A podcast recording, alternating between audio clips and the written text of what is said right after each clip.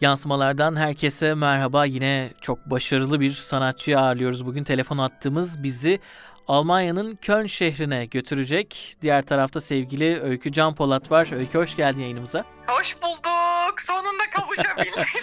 Gerçekten öyle çok uzun süredir uzun süredir e, planladığımız bir programdı. Nihayet gerçekleştiriyoruz. Ee, klasik müzikle ve bu alanda sanat icra eden isimlerle yakınlığı olanlar belki seni tanıyacaktır ama kayıtlarımıza da geçsin. Kimdir Öykü Can Polat? Müzik rüzgarı onu Almanya'ya getirene kadar hangi dönemeçlerden geçti? Bu yol hikayesini dinleyerek başlayalım. Başlayalım. Yani aslında müzisyen bir aileden gelmiyorum. Hatta geniş ailemize de baktığımda bugün gelirken düşündüm. Gerçekten hiç müzisyen yok ailede. Hani kuşak kuşak baktım. Ama yani çok sanatla iç içe bir ailede büyüdüm. Hem onların da müzik müziğe çok ilgileri vardı. Resim alanında amcalarım, halalarım hepsi gerçekten çok ilgililer. O yüzden ailemin açıkçası birazcık katkısı oldu bu yola girmemde. 9 yaşında başladım. Kemanla başladım. Ondan sonra bir müzik kursunda başladım İzmir'de. Oradaki hocam Zeynep Tabay'ın da beni yönlendirmesiyle konservatuarda eğitime başladım stajyer öğrenci olarak. Ondan sonra 5 yıl orada okudum. Orada bütün orke şeydeki orkestra diyorum. Konservatuardaki profesörlerin hepsi oraya geliyor ve bakıyorlar hani ellerinin durumuna, dudakların hangi enstrümana yatkın ya da üflemeli mi yoksa yaylı mı. Beni de bu şekilde violaya aldılar. Ben aslında işte kemanla başlamıştım. O yüzden viola bana çok şey geldi. Aa, viola diye bir enstrüman varmış ona bile şaşırmıştım ama bu gerçekten bugün benim hayatımı yönlendiren ve en şanslı olduğum gün diye anlatıyorum herkese zaten bu hikayeyi anlatınca. Çünkü gerçekten öyle kendimi buldum violada yani. hani hem rahat gerçekten çok alan olarak rahat, kafa olarak rahat. Biz violacılar biliyorsunuzdur belki bu hani müzisyen esprileri yapılıyor evet, her evet, zaman. Evet. Violacılara her zaman derler en rahat olan. Sonra bu şekilde işte liseyde konservatuvar 9 Eylül Üniversitesi Devlet Konservatuvarı'nda okudum Çetin Aydar'la. Yani her zaman aklımın bir köşesinde vardı zaten bu Almanya çünkü da, burası gerçekten klasik müziğin asıl ana vatanı ya. Evet. o yüzden aklımda her zaman bu vardı. Gerçekten istiyorum oraya gidip oradaki bu disiplini ve orkestralardaki bu çalışma etiğini her zaman görmek istemiştim zaten. Ondan sonra ama bir yerde de aslında kendimi cesaretlendirem yani bir şu, o içimde o cesaret küçüktü. Minik böyle kıvılcım gibi. Evet. Benim hocam Pınar Dinçer beni her öykü gel yaparsın işte gir sınavlara sonra gerisine bakarız şeklinde beni böyle buralara yolladı. Sınava gir. Yani zaten biraz erken bitirmiştim. E, lisede bir kere sınıf atladım. Ondan sonra üniversitede de bir kere sınıf atlayınca 20 yaşında ben mezun oldum. 21 yaşında 9 Eylül Üniversitesi'nden mezun oldum. yani o zaman da böyle e ne yapayım e, gir şey yapayım sınavları deneyeyim diye Berlin'de bir e, giriş sınavlarını yaptım. E, Berlin'in Hans Eister Musikhochschule müzik okulu oranın sınavına girdim ve kazandım.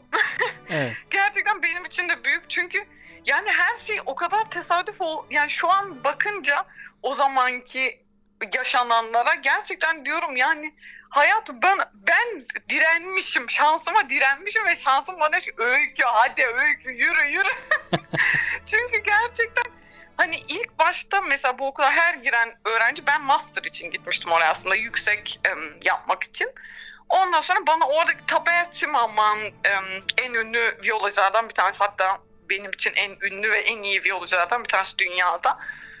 Onun sınıfı için sınav yapmıştım orada. Başladım okumaya. O sırada ama Tabea'nın sınıfında belli bir kontenjan sorunu yaşandı. Ben o yüzden Pauline Saxe başka bir um, öğretmende, başka bir profesörde okumaya başladım. Sonra orada tekrar Tabea'nın bu sefer yüksek sınıfın sınavlarına girdim. Bu arada şey yok hani üniversiteye başladım hadi buradan devam et artık kendi öğret yani kendi öğretmenin için bile olsa yine de sınava girmen gerekiyor.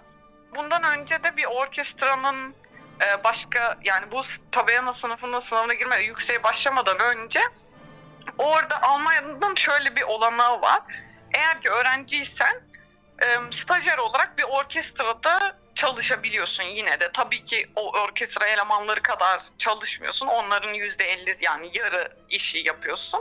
Ve hani bu bizim için bir eğitim gibi oluyor ki bu gelecekteki hani orkestra deneyimimize de zaten çok katkısı olan bir şey. Ee, ben bunu da yaptım. Bir Berlin Radyo Orkestra, Radyo Senfoni Orkestrası'nda bunun da sınavına girdim. Ondan sonra geldikten iki yıl sonra kazandım o sınavı. Ondan sonra girdim iki yıl orada deneyimledim. Orkestra içinde nasıl oluyormuş. Çünkü bir Alman orkestrasına düşünce insan eşekten düşmüşe dönüyor bir anda. hani onların çalışma sistemleri çok farklı, çok hızlı çalışıyorlar ve çok birlikte çalışıyorlar. Ve provalarda ben hiç alışkın değildim. Benim ondan önceki deneyimim sadece okul orkestrasıydı. Ondan sonra o okul orkestrasından oraya gidince okul orkestrası tabii lay lay lom birazcık evet. kalıyor onun yanında. Herkes öğrenci. Burada hepsi profesyonel müzisyenler ve o orkestrada 20-30 yıldır çalışan insanlar ve çok alışmışlar. İlk projelerimde her zaman böyle birazcık zorluk çektim hani hem dil olarak tam hakim değildim Almanca'ya o zamanlar. Ondan sonra ama bir şekilde kıvırdım yani en sonunda. Beni de sevdiler. Ondan sonra iki yıl orada stajyer olarak çalıştım. Yine çok ım, ani bir şekilde Deutsche ım, Opera, Alman operası, Berlin Alman operasının bir pozisyonu açıldı. Grup şefi yardımcılığı pozisyonu. Ben o zaman 23 yaşındayım. Ama dedim ya neden olmasın yapayım. Hani kaybedecek bir şeyim yok çünkü sadece sınava gireceğim. Ondan sonra girdim ve kazandım. Yani bana da sürpriz oldu. Ben böyle bu şekilde 2016'da um, grup şefi yardımcısı olarak orkestranın da en küçüğü olarak bu şekilde çalışmaya başladım. Benim o bir senede deneyimlediğim şey gerçekten yani beni şu an başka bir insan yapan o bir seneydi.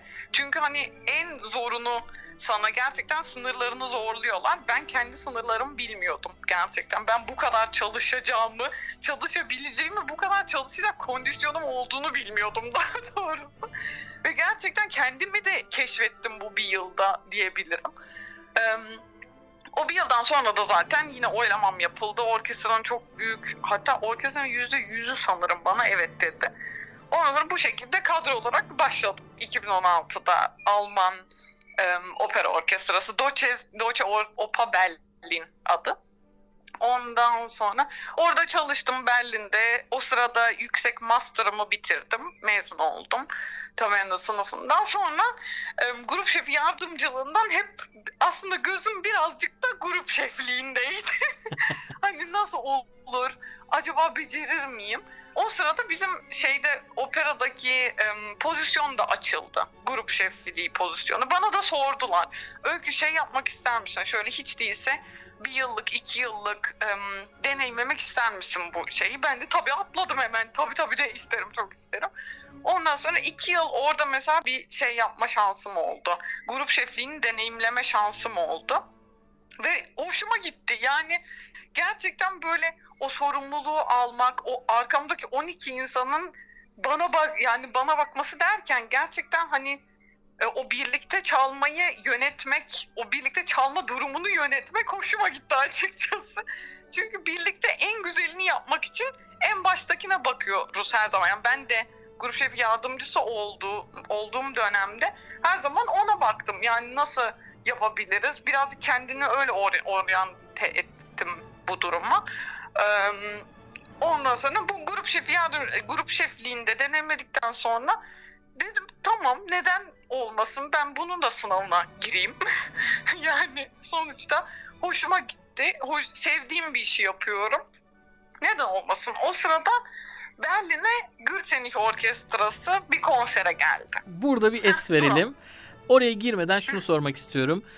Ee, her tür için e, idoller vardır ve sanatçılar e, ya bu kişilerden ilham alıp e, sanat hayatlarına başlar ya da meslek içinde benzer yolları, yöntemleri benimser. Sanırım klasik müzikte bu daha da belirgin oluyor. Senin için evet. e, bu idoller kimlerdi? Feyz aldığın kişiler, ekoller kimlerdi? Benim ekol olarak gerçekten idolüm Tabea Simerman'da her zaman. Yani başından beri bu şeye başlamama zaten bazen tabii ki bunun hani böyle ne denir ona e, tümsekleri oluyor. Bu uzun bir yolculuk sonuçta. O tümsekli türbülansa girdiğimi hissettiğim dönemlerde Tabea'nın bir kaydını açıp dinlemek veya görmek, onun o vücut diline bakmak yani o benim için her zaman çok büyük bir idoldür. Hala da öyle. Hala kontaktayız Tabea'yla. Her zaman da söylerim bunu ona. Gerçekten idol olarak o ama ekol yani ekol olarak Tabea'dır ama şey olarak hayat ım, ne denir ona basamak basamak hayatını da izlediğim başka bir viyolacı daha var. O da Pauline Sakse. Onun da hayatındaki her basamağı gerçekten hep garantici bir hayat e, sürdü. Pa- Pauline Sakse de çok genç bir e, viyolacı bu arada. O da şu an e, Rostock'ta profesör. Bundan önce Berlin Radyo Senfoni Orkestrası'nda grup şefiydi o da. Ve gerçekten en genç, genç grup şeflerinden bir tanesiydi. Sanırım 25 yaşında grup şefi olarak başladı ben Radyo Senfoni Orkestrası'na ve benim de ilk hocamdı Almanya'da. Ve ben her zaman böyle gözlerimden kalpler çıkarak izledim Pauline'nin yaptığı işleri. Gerçekten bütün o insanlarla ve öğrencileriyle özellikle o iç içe oluşu ve her zaman nasıl nasıl ne yapabilirim de her hiçbir zaman hani şey olmadı derslerimizde de işte sen neden çalıştın değil ben ne yapabilirim ki sen daha çok ilgili olabilirsin. Her zaman kendine baktı önce. Hani şey olarak karşındakini suçlamak değil ama her zaman ben yani o nasıl yapabilir ki biz birazcık daha hani motive olarak derse gelelim. Çünkü bazen öğrenci yani o disipline sahip olunamıyor her zaman. O da Pauline Sakse'dir gerçekten kariyerin adına olumlu gelişmeleri yaşadığın Gürzeniş Orkestrası'na da değinelim. E, hayatında Ay. yarattığı değişimi dinleyicilerimizle paylaşalım. Ay Gürseniş Orkestrası'yla aşk hikayem aslında benim uzun zamandır vardı. O da yine hocamdan gelen bir um, yönle, yani hocamdan yönlendirme değil ama o her zaman bana bahsederdi şu orkestra. Bu orkestra güzel, şu güzel bilmem ne falan filan. Derken bir gün onlar Gülşen'i Orkestrası Berlin'e konsere geldiler ve ben o orkestranın hem arka hani sahne arkası hem sahne üstündeki hallerini görüp tamam ben bu orkestraya gitmek istiyorum. Hem birbirleriyle nasıl çalıştıkları ve insan insancıl haldeki iletişimleri müzisyen olarak değil ve iş arkadaşı değil ama gerçekten kalan o insan olarak birbirleriyle nasıl iletişimde olduklarına ben hayran kaldım. Çünkü bazen olabiliyor. Sonuçta iş arkadaşı birlikte 25-30 e, yıl çalışan insanların bazen birbirleriyle sorunlar yaşayabiliyorlar ama onların mesela sorunları nasıl bu sorunların nasıl üstünden geldiklerine hep hayran kaldım yani. Ondan sonra dedim ben bu orkestrasının da sınavına gireyim. Neden olmasın? Çünkü baktım açıktı onların da şeyleri ve onların şef şefleri, orkestra şefleri, genel müzik direktörleri François Javier Roth benim hayran olduğum bir şeftir. O da onların genel müzik direktörleri olduğu için tamam dedim ben bunu yapacağım. Bu sınava gireceğim. Ben o sınava girmeden tabii iki gün önce bir hasta oldum. Ama neyse yani bir şekilde becerdim. Yine sınava girdik. Biz gittik orada şey gibi bayram yeri 60 kişi bekliyoruz. Evet. Ondan sonra yine ikinci, üçüncü roundda ikişer, üçer eleye eleye en sonunda üç kişi üçüncü rounda geçtik ve ben şeyi kazandım, işi kazandım. Bu şekilde de başladık. Yine bir senelik deneme süremde geçen hafta bitti. Artık kadrolu olarak bunu devam ediyor. Bunu da kutlayalım. Evet. evet. Tebrik Aynen ediyoruz. Öyle. Tekrar buradan da belirtelim. Ee, peki Öykü, e, müzik üzerine eğitim almayı düşünen e, genç dinleyicilerimiz de var. Benzer hayalleri Hı-hı. kuranlar için bir günün nasıl geçiyor diye soracağım. Bir gün nasıl geçiyor? Aslında gayet büyük ihtimalle onların bir gün nasıl geçiyorsa benimki de öyle geçiyor hala. Çünkü ben öğrenciyken ne kadar çalışıyorsam şimdi, şimdi de yine o kadar çalışıyorum. Hani şey olmadı. Kadromu aldım. Oh be arkama yaslanma, ayakları uzatma hali olmadı. Çünkü her zaman ben her şeyin en iyisini yapmaya biraz odaklı bir insanım. Ve hani yapabiliyorsam bile neden tamam yapıyorum ben bunu hallettim deyip geçmeyip ben bunu hallettim ama bunun da hani kendimi keşfetme şeyine geçiyorum ondan sonra. Onların da mesela bunu kendi çalışlarını, kendi tekniklerini keşfetmelerini isterim. Bu genç müzisyenlerimizde. Çünkü özellikle gördüğüm birazcık genel ay bana ne diyorsa onu yapayım hali bazen oluyor. Tabii ki doğal olarak yani öğretmenlerimiz sonuçta bize ne öğretiyorlarsa biz de onu çalıyoruz. Ama biraz kendilerini keşfetmeye de başlayabilirler. Mesela kendi çalışmalarında kendilerini kaydedip sonradan dinleyip ha bunu belki farklı bir yorum getirebilirim, böyle yapabilirim. Okuduk, birazcık fazla okuyup mesela eserlerle ilgili böyle biraz bilgi sahibi olup sonra çalabilirler çaldıkları eserleri. Ve en önemlisi cesaret edin, her şey yapabilirsiniz. Radyo Vatan'da yansımalar devam ediyor. Bugün Köln Gürzeniş Orkestrası'ndan sevgili Öykü Can Polat'la bir telefon bağlantısı gerçekleştiriyoruz. Öykü bir seneyi aşkın süredir salgınla çalkalanıyor dünya. Normalleşmek e, birçok yer için hala çok uzak görünüyor. Sen bu süreci nasıl geçirdin? Almanya'da son durum nedir ve bugünden geleceğe bakarak dünyanın geleceğine dair bir öngörüm var mı? Ay zor sorular. Ben buraya gelir gelmez Köln'e taşındıktan tam bir ay sonra korona patladı. Benim Köln'e çok yakın bir küçük bir kasabada patladı hatta en çok vakanlı olduğu bir yerdi burası. Ve benim için tabii ki zor bir dönemdi. Çünkü yeni bir şehre taşındım. Kimseyi tanımıyordum. Orkestradakilerle de çok az kontam olabildi. Çünkü sadece bir, bir ay kadar bir sürede düzgün yani o eski hayatı eski hayat diyorum artık mesela bir ayda yaşayabildim. Ondan sonraki dönemde Yine tabii ki yani herkesin yaşadıklarını yaşadım aslında. İlk bir çöküş, sonra kalkmaya çalışış, sonra tekrar e, tümsekler şeklinde geçirdim bu dönemi. Ama yani ben herkesin biraz fazla ya ben normalleşmeden yana değilim çünkü biz normal bir dönem yaşamıyoruz şu an ve insanların da bunun bilincinde olmalarını çok çok yani gerçekten bunu dilerdim ama maalesef yani gö- gözlemlediğim kadarıyla bu artık insanların burun yani sabrı kalmadı. Tabii ki hiçbirimizin sabrı kalmadı. Benim de sabrım kalmadı artık bu döneme ama gerçekten birazcık daha dişimizi sıkıp inşallah bunu da gerçekten arkamızda bırakabileceğiz diye düşünüyorum ama bunun da yakın bir zamanda olacağını da düşünmüyorum açıkçası. Ama yani en motive şekilde bu dönemi geçirmeye çalışıyorum kendi başıma. O, o, onar kişi buluşarak değil, kendi kendime. Evet. Ve yani en az en çok 2-3 kişi dışarıda buluşma şeklinde hani insanlar gerçekten bu şekilde de dikkat edebilirler bunlara. Hani dışarıda bile olsa 10 kişi, 10-15'er kişi buluşmak saçma tabii ki. Peki Öykü, e, Almanya'da genel olarak e, gittiğin günden itibaren soruyorum bu sefer. Hayat nasıl? Özlem var mı? Mutlu musun? Kariyerin adına e, olduğun yerden farklı bir planın var mı gelecek için? Beklentilerini e, anlat bize. Almanya'ya gelmem tabii ki uzun. Ben tek çocuğum bir de. o yüzden en zor ailem için oldu diyebilirim. Onlar yani ve anneciğim babacığım çok özlediler beni ama o özleme değdi diyoruz her zaman. Çünkü yani gerçekten çok tatmin olduğum bir iş yapıyorum. Çok mutluyum. Geldiğim yerden de çok mutluyum. Ee, Köln'ü yavaş yavaş keşfetmeye başladım. Yine e, bakıyorum oraya buraya. Köln'ü de sevdim. Geldim. Berlin'i zaten çok seviyordum. Böyle biz de bu döneme alışmaya çalışıyoruz işte. Artık çünkü şu an artık bir orkestrada kadrom var ve belli oldu burada kalacağım Ondan sonra onlarla da bu hale hani git gel. Onlar her zaman mesela geldi. Kışın bir birer kere ben yazlara her zaman gitmeye çalıştım. Dengemizi bulacağız.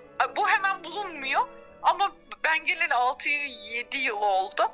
7 yılda bayağı bir yol kat ettik. Ama hala söylüyorum onlara da biz dengemizi bulacağız yani bu şekilde git gel ama özlem tabii ki çok oluyor. Peki Öykü e, son sorum şu olacak sana. Tecrübe ettiğin ve e, dinleyicilerimize önerebileceğin bir kitap, bir film ve bir albüm ismi alalım senden. Ay tamam.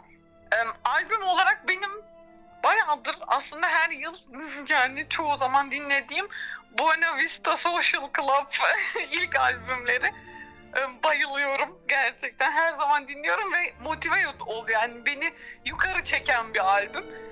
En son Sally Rooney'nin Normal İnsanlar kitabını okudum. Her zaman yani önerebilirim herkese. Kesinlikle onlar da onlar da sevecek Ay film de zor. Ama bu filme Amelia, Amelia'yı tek geçiyorum. evet. Gerçekten her zaman düzenli olarak izlediğim, beni mutlu eden bir film. Türkçe konuşan dünyayı Almanya'da başarıyla temsil eden Köln Gürzeniş Orkestrası'ndan sevgili Öykü Can Polat bizlerle oldu. Öykücüm çok teşekkür ediyorum. Hmm. Ay ben teşekkür ediyorum. Ee, başarılarının devamını diliyoruz. Umarım e, yeni projelerle seni yeniden ağırlama şansını biz de yakalarız.